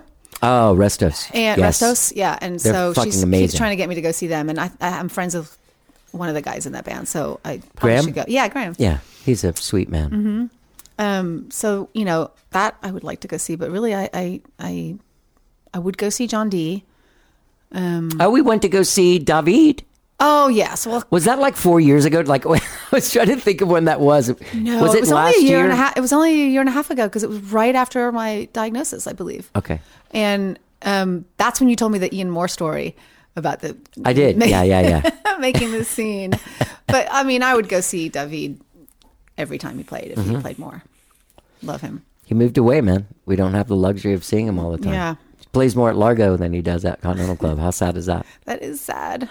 I miss I miss when he used to do like just small oh my like he's even played a birthday of mine. Like he's just it's like he's just so fun. Yeah. You know, you just always want to dance and be happy at his shows. Were you here? You were here then for their thing for the Twang Twang Shaka Boom. Were you? Did you You know, involve yourself? in no, that wasn't really my kind of music or what what year would that I think it was that? it's like 90, 91, yeah, no. I mean, I remember their existence, but maybe 89, 90, 91. maybe I couldn't get past the name. No, I'm just kidding. I was going to say they uh, uh, Jeff Haley uh, from that band did a podcast that's like uh, uh, the same as an oral history Oh. of that time and that Yeah. and their scene. I mean, who, what, where did they play? I mean, I remember They played on West Mall and Holmwell at your Okay. beloved my Holmwell beloved. and Liberty Lunch. They weren't. They just weren't around that long. Yeah. They- it was a. f- That's it was true. It was Mm-hmm. short fast. lived. Yeah, With one beautiful song. Oh, no, they didn't have a beautiful song. That was just David, the disco ball world. yeah. But they Yeah. had they had a lot of. I, I my uh, ex wife walked down the aisle to a Twang Twang Oh, Shaka really? Boom song. Yeah, Aw. yeah. I to love the Isle them a to lot. You? to yeah, meet you. To meet you. To meet me. yeah. oh, cool. Sarah Hickman sang it. Oh, how nice. Yeah. That's, That's a a pretty, Austin music Austin music fucking- wedding. If I ever heard one. Oh God, you know, um, If only Alejandro Escovedo would have married us. it oh, that would have been perfect. legend. And we would still be married. Another person I adore. yes. Amazing. Um, I took some, Another guy that gets better. He gets better. And like you know, when you t- invite someone to a show and you've raved about this band, Yeah. and you invite them to come in, then you're just like, oh my god, are they going to like it? Yeah. So my friend from England, who was my best friend since I was 17, and her boyfriend were visiting, and we went to see Rosie at Seaboys, Mm-hmm. and then I was like, we really should go to the Continental Club and see Alejandro. I think you'll like him. And then I was so nervous because it's not like anything in England, you know. Any British type of music, whatever. They were floored. They still talk about Yeah. it as the best show they ever saw. He's magic. Yeah, he is magic. He's 100% rock and roll. Mm-hmm. And he's all the stuff that, that we like about, like he also embodies a lot of the British things of cool rock and roll guys like Yeah. Mark Bolan and Bowie. That's and like true. he I always didn't really looks think about fucking that. awesome. He- oh, yeah, You know he's what I mean? sharp, he's, you yeah, know. yeah. He's just, he's, he, and, and he gives it. Yeah. Yeah. He has that that special um entertainer magic. That Yeah. Not not everybody has. Yeah. Um yeah, I love that. John D too. John D does too. That's true. Yeah. He just turns it on. Yeah. That was a show I went to after the pandemic, like the first one back that he did. And man, I think that's one of the loudest shows. That and Buick McCain at the Hole in the Wall in the Loved Buick 90s. McCain, yeah. That was like Speaking of getting him. hit in the face with a bat in the best way possible. It was amazing. Yeah. Yeah. The- Where I, God, I used to go see them all the time. I just can't remember where right now. I did some shows with them. I remember doing one at Steamboat and, uh, and then they let us open for them some shows. They allowed you. Well, they like my band was so loud and obnoxious. What band was that? Gowdy, Oh, Gowdy. affectionately referred to as Loudy at the time by soundmen. And like they were offensively loud and we were offensively. It was just, yeah, there was a lot. And then even, sorry, at one point we were trying to change our name and we, we were going to change our name to the song after Buick McCain on the slider called Metal Guru. Oh, that would be so good. Yeah. And I was so excited. I was excited because I was like, Alejandro, we'll have the name right next to yours Uh. Yes, on the then T we have Rex to record. tour with that you we both- forever. Oh my god, that's hilarious. Yeah. Our label did not like that name. Oh, because we were signed by Lars Ulrich from Metallica. Yeah. And they thought we were making fun of him. oh, because of metal, Metal and guru. Guru. Yeah. And we're like, no, no, no. Oh. Oh wow, that's actually really funny. No, no, no. It's the it's the song after Buick McCain on Yeah. the slider. Yeah, Yeah, dorks. that's funny. That's other dogs. That's not my dog. They're all coming. I got the windows open because it's so nice. It is a nice day. Um, all right, so you need to see Restos. yeah, fantastic band. We actually Skyrocket played up in uh, New York for Friday and Saturday night a couple of weeks ago, and Restos played at the place we played Oh. on Thursday night. and I would like to see Skyrocket again. Yeah, And you recently mentioned that you played a show where you did all songs by a certain band, and I can't remember who it was, but I remember thinking I needed to see that. we did all '80s, and then we did all '70s. okay, Yeah, there was something that you said, and I was like, oh, I wish I could. we see did an E that live. ELO show, but that was like No. 15, 16 years ago. Well, I think all '80s would have been really fun. All '80s was fun. Mm-hmm. Yeah, it's funny though what the '80s, what what- like Oh no, I remember it was there was some song that you said that you can't believe that that she knew all the words to or something like that. Oh my god, what was it? Oh no, I'm not going to remember. who knew all the words. I'm going to have to listen to your podcast again. Okay, I don't know remember which- which one it was. I'm I am shocked sometimes that young people they know the words to all the songs that we play. That's incredible. I wouldn't have thought. I think they from like movies and like you know well parents. They and- also go through like retro phases, just like we did. I mean, like when I started getting Right. into music, it was the Doors and Right, and right, whatever they went right, around. You right. know, so like everyone has every young person has their phase of looking back. yeah. I think. You, did the doors stick with you? Yeah, I still love them. Yeah. yeah. I never something about those guys. I never they never got me. There's some songs. I it's laugh not- at a lot of this. I mean, the band I think is really cool. It's him that I like. Sometimes he makes me laugh. Well, like he's- he's so dramatic, So dramatic. Like, how did it even like how did people even so dramatic. like it at the Yeah, time? yeah. So wild. But yeah, you know, Led Zeppelin, everyone has their Led Zeppelin phase and um I mean I'm still in my Rolling Stones phase, so there's that. Did you see them I've seen them a lot, yeah. like on the last? I saw the last one, Yeah. yeah, here. They're coming they just announced dates for next year. Um and I'm going to be in Mexico for the Houston date, so I'm actually going to miss them. I don't think I want to travel for them. I don't think I have that in me. I don't know. I can't believe how those pictures on Biden's birthday, and they're like, here's Mick Jagger, here's Joe Biden. You're like, fuck, they're the same age, dude. Like, That is pretty wild. It- It's a trip. I mean, it's genetics too, but I also think it's like if you if you fucking live not stupidly like you're young, but like a young person and keep your man their latest album. Jesus It's so good. Christ, It is- and him, Yeah. personally, like it's like the best, some of the best singing he's ever done. Yeah. No, that's true. I do think, I mean, I think a lot of musicians have a sort of eternal youth thing because it, they are doing like this thing that they love that's like of themselves. They're not doing a grind of any kind, you know, like Yeah. if you're able to. Yeah. And I think that is what c- can keep you healthy. And, you know, you have to do some other things too, like work out. Yeah. first, for, you Yeah, know. you can't just be in a band and, and you'll never get old. But Uh, But, you know, like there's just, yeah, I think that there's a, there is a fountain of youth within there somehow. yeah, Hallman is a good Colin example of is that. a great example of that. I love him. Yeah. Love him too. They won't invite me over. Tell them. they keep on saying, to "Oh, hear we'll that invite how- you over." To Well, I wish I still lived behind them, and then I would invite you over, and then we would just walk over there. yeah. You know, I, I used to live behind them for years. oh, that's right. Yeah, when I the first got Eric divorced. Johnson compound. That, yeah, in the Eric Johnson house. I used to think of like Eric Johnson, like all his band lived in that place. yeah, I think I met him recently, and so, and like said I lived there, and he was sort of glazed. You know. yeah, he's a nice guy. I'm sure he is. I don't know him, but yeah. He was a difficult. I had him on the show. Oh, he wasn't easy. I think Wayne Nagel's actually his tour manager right now. Really? Yeah. Wayne Nagel's one of the greatest human beings. He is I've one of ever the met. greatest human. If and it would be him, I would go to the Stones with. Yeah. If I was not in Mexico next year. Um. Did you ever go? Remember when he used to do Beatles versus the Stones Yes. in the nineties? Yes, Yeah. I would definitely go to that because I'm, I'm a Stones. Yeah. clearly. And he had. Oh, do you remember when Troy Dillinger had that Stones cover band? Yes. they played my birthday. That was the same birthday that Johnny Gowdy. Oh, not Johnny, Johnny Gowdy. I'm Gowdy. sorry, I'm talking to you. No, that yeah, David yeah. Garza played.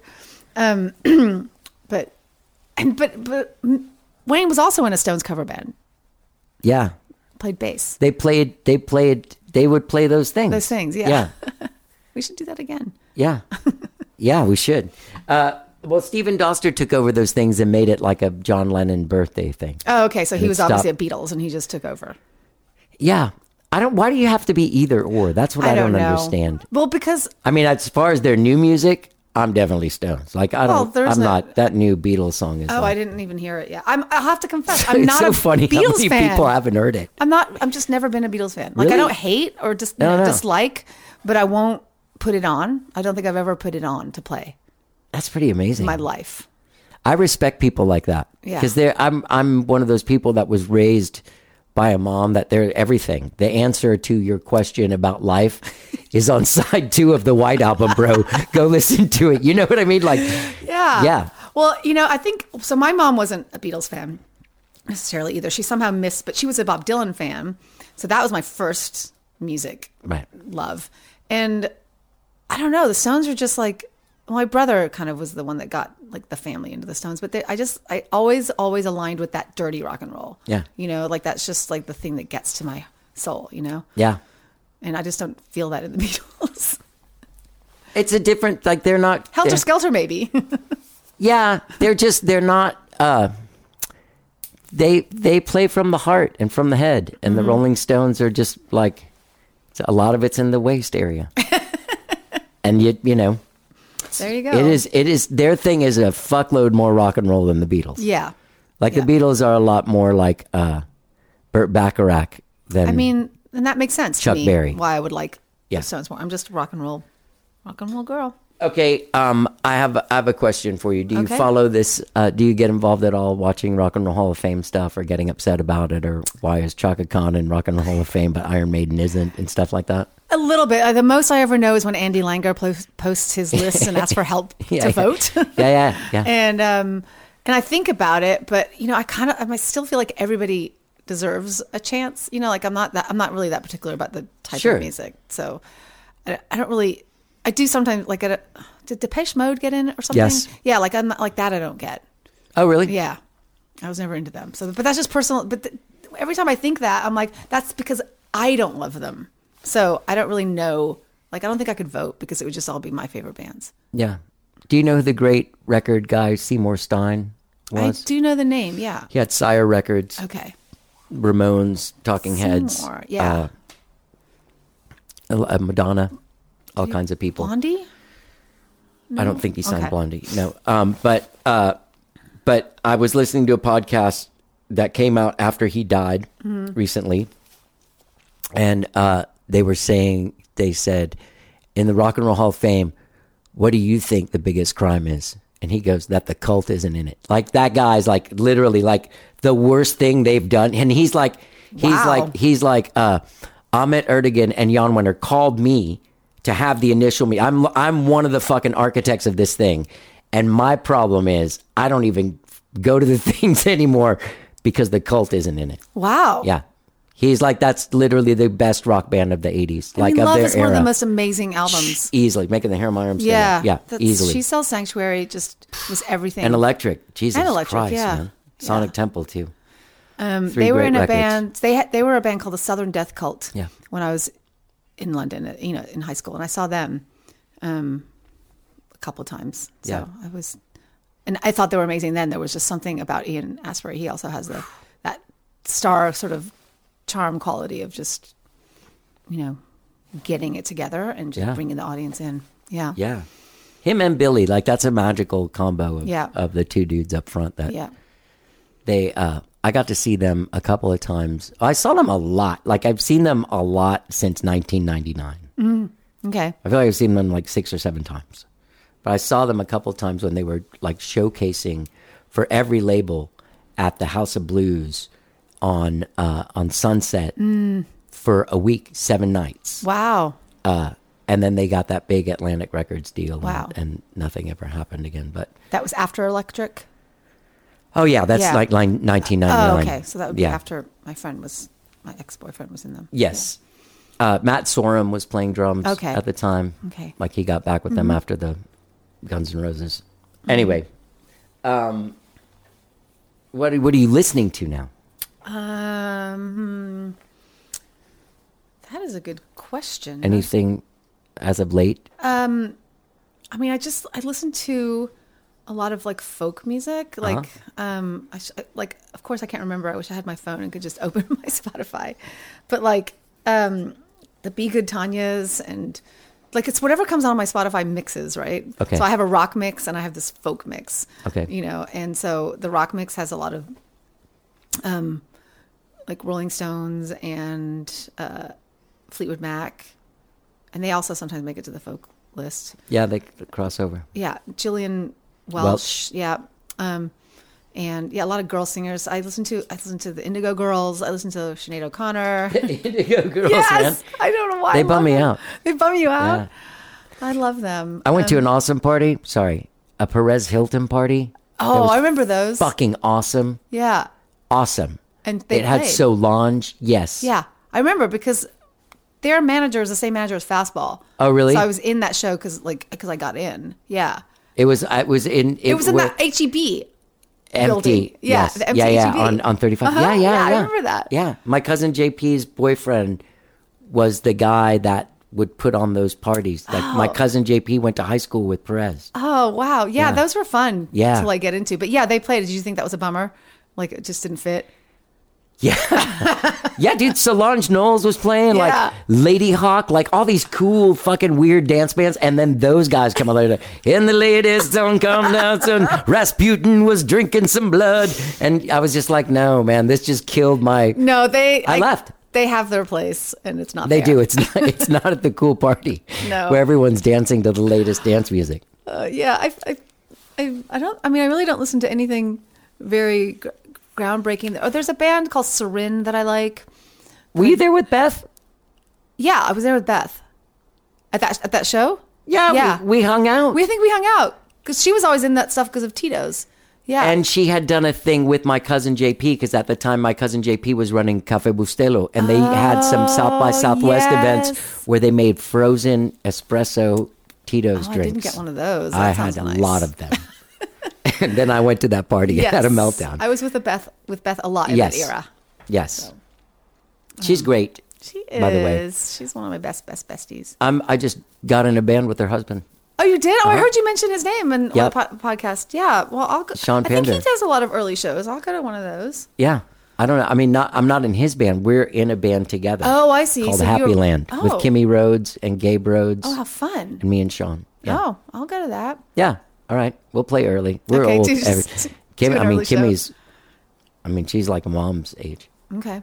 for a guy like me. Yeah. So she's she's not going to be out all, All night. right. All right. Cool. Um, I can't believe you asked me what I listen to now, and I said, Is that terrible? Indigo. Well, it's just uh, I, I, I like it. I just don't have what am I anything listening to? Have groundbreaking. you heard the new Indigo Girls? it kicks ass, bro. God, shame. They're so angry now. oh my God. Uh, I really you know do what? listen They're to very old stuff. talented, and I did like that song when it came out. Just unfortunately, whenever they pop up, Mm-hmm. it's always in like a place where I'm like, why? Why now? And And they were in the Barbie mu- movie. they Um, were. that's- that closer to fine was in. Oh, it was. in- Yeah, yeah. in I the saw that Barbie- movie.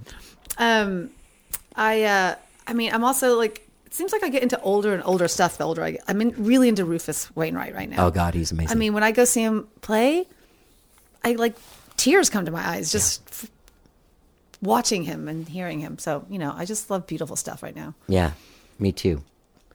I love him. Eh, eh, Pandemic Rufus. was Oh my one of God, wasn't he the best? Yes, in his bathrobe playing Yes! piano. That was my favorite yes, thing. I watched him all the Me too. time. Me That's too. so funny that you did too. I've only know like one other person that would watch Uh, Oh, I- that. He me, my was cousin everything. Emily. She was Oh, she like, was into it a too? daily Rufuser. Yeah, yeah. He's so great, man. Yeah, There's he's- nothing not to like about him. No, there really isn't. Yeah. Yeah. He's just he's talented, good, smart, funny, all Yeah. of the above. Yeah, I still his first record's still my favorite one. Isn't that weird? I don't That really John Bryan know the one like the albums, you know, because with Spotify, Oh, right. unfortunately, you just kind of like get these songs on there, and it's just so different than knowing albums, you know. Yeah. I admit. Uh, Do, you know what's funny? Do you still listen to whole albums? Like when you get home, do you listen to an album, or you just put Spotify on a different speaker? yeah, I just put Spotify on a different speaker. I'm do too. really I do too. terrible. I do too. Um, and I don't rarely even. Sometimes I listen to an album on Spotify if I want to. Like, well, when Sinead O'Connor died, I listened to her albums, you know, beginning to end, you know. And I was listening to the Paladins on the way here. That first Sinead O'Connor album, The Lion and the Cobra. Yeah. What? God damn, man. I, g- I did not stop listening to that when I first heard that for probably yeah, a me year. too. Yeah. Me too. I just used to just like sing along at the top of my lungs and just like feel it. It was so good. Yeah. I remember trying to work up I Want Your Hands on Me with a band I was in, but I just, it wasn't very good compared to her. You know what I mean? Yeah. Like, I wanted to hard to cover that cover song her so bad, but I was songs. just like, I'm not the guy. Yeah. Yeah. I can't picture that. No. No. Especially it was like 19 year old me or 20 year old me or something. So it was probably really bad. Yeah, you weren't refined yet. No, not yet. Are you are you no, refined I'm now? not refined yet. I mean, I'm not refined yet. Uh, Tony and me went to dinner with Hallman and uh, In Michigan. and Kristen Was that in Michigan? in Michigan. Yeah. yeah, it was really wonderful. I'm so happy that you guys did that. I love that they have that life up there and I'm jealous. yeah, I'm jealous too. I'm also sad. Like, does that what does that mean? Like now they are not going to be here because now it's most of the year. I kind Well, of they're feel here like for the winter. They're here now. yeah. So, but yeah, it is kind of sad. I mean, that's little by little, we watch our eras, you know, disintegrate either from people dying or just moving away. Because Jesus. you know, I think Yeah. you talked about this on the other podcast about, you know, the cost of living here for musicians. It's not. Yeah. I don't understand how anyone stays here. You know, c- considering, and um, so yeah, people will just move. Yeah, when this, I don't know how these people don't realize they could tear this place down and build way more units. but I mean, maybe they it's- make a lot. I don't know. Yeah, you're right. This is a very old, lowbrow apartment built co- complex. You know, three stories, two stories, stories, yeah. yeah, they could fit a lot more people on this property than they One do. day they will. One day they will. It's going to be a sad day because I don't know where I would go to in this area that Yeah. would be affordable. Yeah. Like this. That wouldn't be junky. I mean, this Where is would nice. you it's on move its if own. you left Austin? Is there someplace you would go? I mean, I don't know. You know, uh, practically, in a practical fashion, uh, probably to Houston. I have aunts. Mm-hmm. Oh, right. They're older. You know, someone's going to have to watch out for them. Yeah. And uh, I, I've thought of, I fantasize about like Smithville or Bastrop Yeah. lately. because Rosie would have a yard. And Yeah, yeah. the only thing is, I love being able to walk places, and I love being in the city and Yeah. the commotion and the But there's no place outside of Texas, even like oh yeah.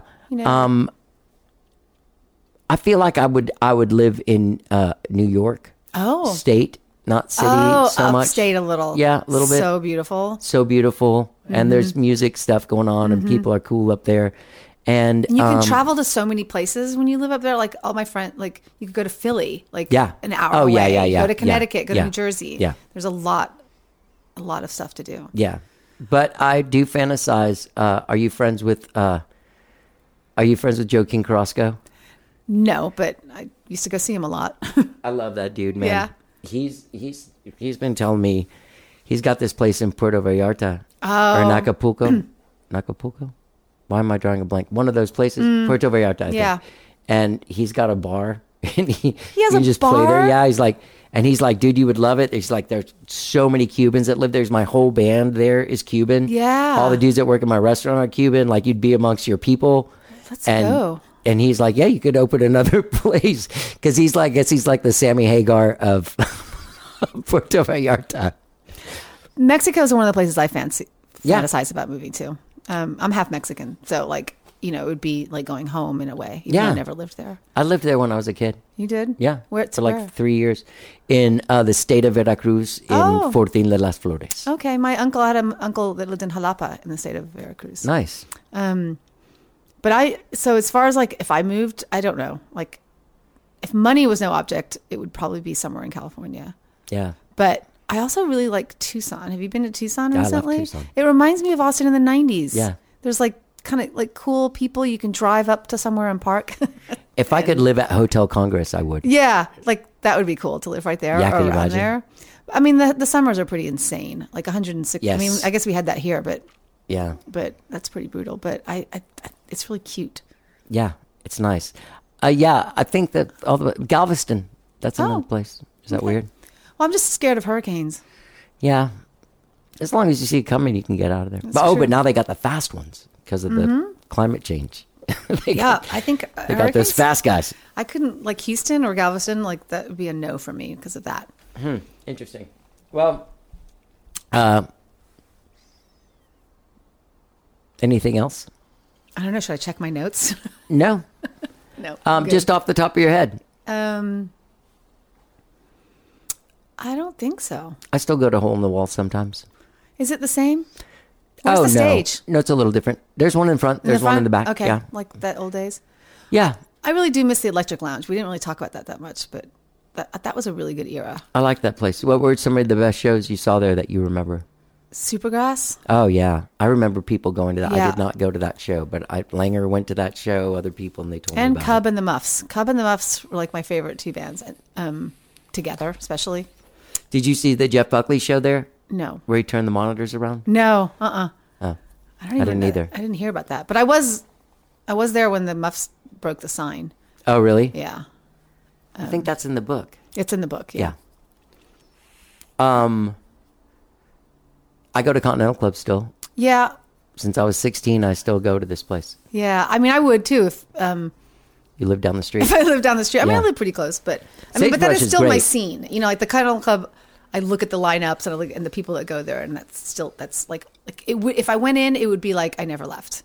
Yeah. you know, that's how it would be. Yeah, feels good. And Seaboys, even though obviously that wasn't there in those days, it It's has still- that it has that element. It's, like the it's same. from there, yeah.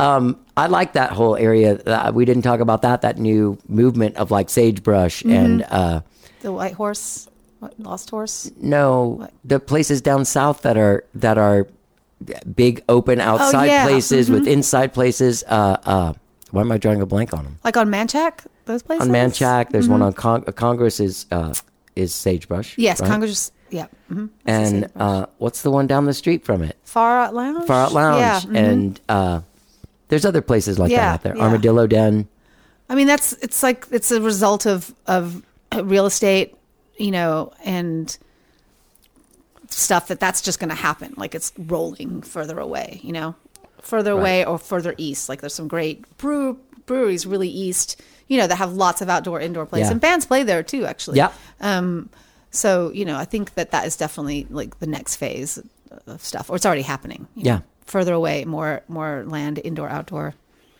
Yeah. Um, and you're doing good Yeah. in your life. Yeah, except for Yeah. you know, I don't. I don't want to laugh, except for da-dum. da-da, you know, I have you know stage four cancer, um, but um, I'm responding well to medicine and um, living a really freaking happy life. So, you know, I'm not I'm not close to death or anything. That's good. Yeah, you know, That's very reassuring. it's to hear. closer than I would like, or closer than my brain would like to think about. Not Right. an actual factual closer, but you know, possibilities or the thought of it is, and you know, that's hard sometimes. But for the most part, oh, that's charming. It's what happens when they when you when you start talking about serious. Yes, when shit exactly. gets too serious on the podcast, Yeah, they're like, it's "No, the alarm that's not- goes off. cut that. Well, no, we talked about that when I saw you at the Go Go's musical. Yeah, Oh. yeah, yeah. So you know, like all you can do is keep on keeping on and being happy, and and and you can't live in misery. That's my sort of, or I I can't exist in misery. So, um, the other option is to exist in joy, and um, so every day I I do that, you know, yeah. and in some form or another. That's inspiring. Thank you. I love you. I love you too. Thanks for doing my podcast. You're welcome. We got to get Wayne Nagel on here. We do. Do you think he would do it? Maybe we get sometimes Wayne he and says yes. Kristen. Sometimes he says no. Kristen wouldn't let him talk. oh, you're right. I know Kristen, man. Girl's like my sister. That's true. I think She would Wayne- ask him questions and then answer them for him.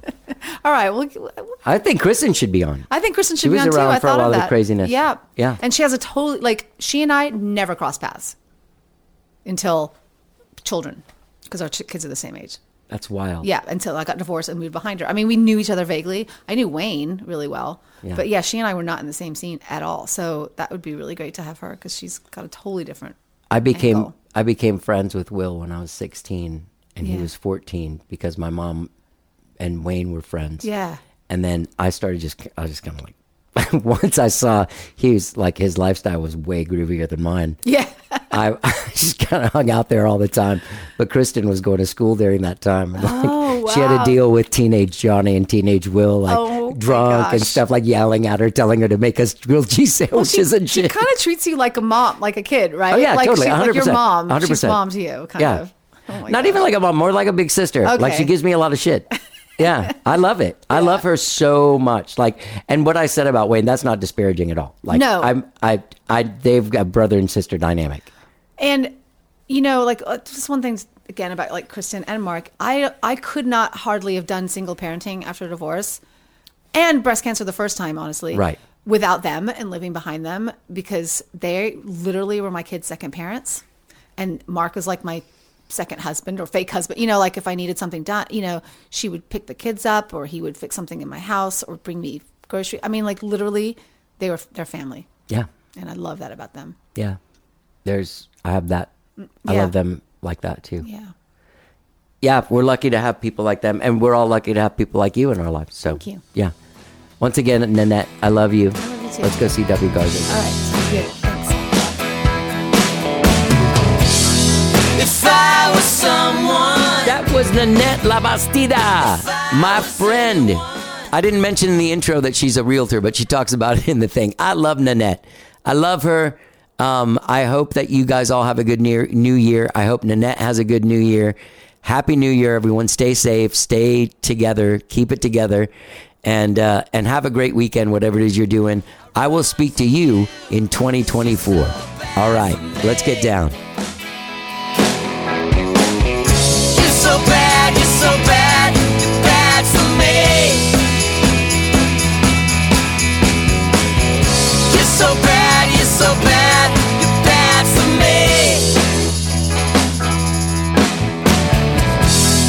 If I was no one, if I was everyone, but I'm a home wreck and pot of confusion.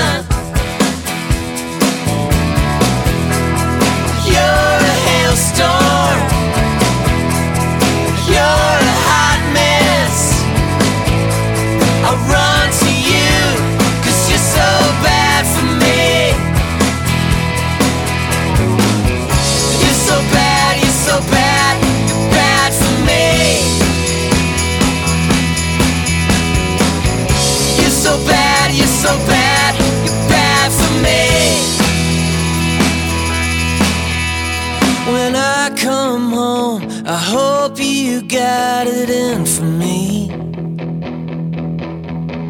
It's good to know you'll